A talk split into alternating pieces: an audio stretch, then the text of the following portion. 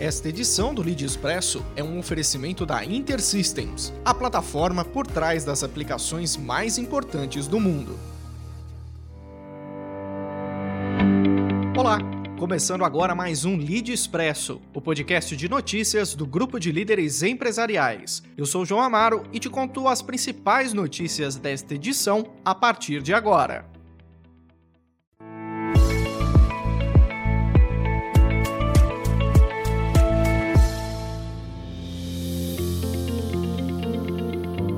Começamos o Expresso de hoje falando do Will Bank, que recebeu investimento de 250 milhões de reais de um grupo liderado pela XP e pela gestora Atmos Capital. O anúncio foi divulgado pela XP Inc. nesta segunda. O aporte deverá ser usado para reforçar o balanço da companhia e sustentar o alto crescimento projetado da fintech, com o desenvolvimento de novas linhas de produto nos próximos anos. Fundado em 2017, o Will tem metade da base de clientes no Nordeste e alcançou 500 milhões de reais de receita em 2020.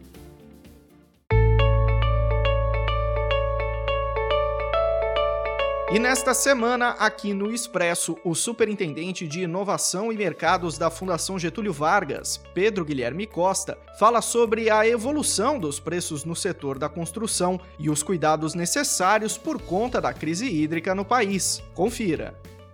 Oi, pessoal. Hoje continuo destacando a discussão que tivemos há duas semanas no FGV Ibre sobre a construção civil. Destacamos o momento positivo vivido pelo setor, com a demanda ainda respondendo favoravelmente, e a preocupação com a evolução crescente nos preços. Há uma alta considerável nos insumos e matérias-primas utilizados pelo setor, e, por um lado, a valorização do real, dada principalmente pela melhora nos termos de troca e aumento da Selic, promete arrefecer a alta dos preços. A crise hídrica é algo que não pode sair do radar. Nesse cenário de incerteza, observamos que o uso das fórmulas paramétricas que realmente se adequam ao negócio e que mantêm o equilíbrio dos contratos é fundamental. E ainda, conhecer muito bem os índices que compõem as suas fórmulas paramétricas é algo extremamente relevante e que fará com que as empresas não tenham perdas financeiras ao longo do tempo. Tenha uma excelente semana e muito obrigado. A Volkswagen fará do Brasil o seu centro de pesquisa e desenvolvimento de sistemas de propulsão de automóveis que utilizam etanol e outros biocombustíveis como energia. A decisão se baseia no fato de que a transição da indústria rumo ao carro elétrico não acontecerá na mesma velocidade em todas as partes do mundo. O Brasil será base de desenvolvimento a esses mercados, criando inovações a serem adotadas não apenas domesticamente e em mercados vizinhos, mas em economias emergentes. A criação do centro já foi aprovada pela matriz da marca na Alemanha. Um grupo de provedores independentes de internet quer buscar recursos na B3 com ofertas de ações com potencial de gerar cerca de 10 bilhões de reais. Hoje, o país tem 5 mil operadoras e que se beneficiam da falta do alcance das gigantes Vivo, TIM, Oi e, claro, em outras regiões. Entre as empresas que estão avançadas no processo para realizar a IPO estão a Brisanet, Desktop, Unifique e Vero. A ideia é agora se posicionar em um mercado onde até pouco tempo a exclusividade ficava somente com as grandes companhias.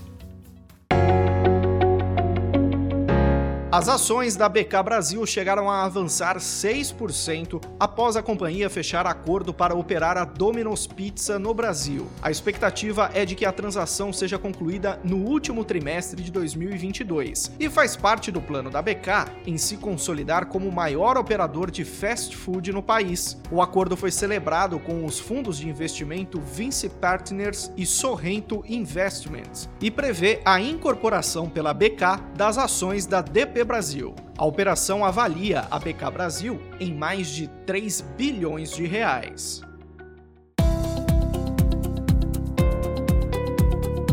E a nova política de privacidade aos usuários do WhatsApp, valendo desde maio deste ano, tem dado dor de cabeça ao app na Europa. A Associação de Consumidores Europeia tem reclamado que a política ainda não é clara aos usuários que não tem dimensão do impacto das mudanças para a sua privacidade. A associação agora pede que os órgãos reguladores abram uma investigação sobre as práticas do WhatsApp e dizem que os usuários deveriam aceitar as novas regras por vontade própria e não por medo de perderem o acesso do app. Por outro lado, o WhatsApp diz que as críticas são baseadas em um mal entendido a respeito da utilização das regras. Não se esqueça que nesta terça-feira, 13 de julho, ocorre o evento em parceria com a VMware, Intel Corporation e o LEAD. Um grupo de lideranças discutirá a próxima fronteira da transformação dos negócios e a importância da digitalização para a transformação e retomada dos negócios. Acesse o Instagram do LEAD e inscreva-se para acompanhar.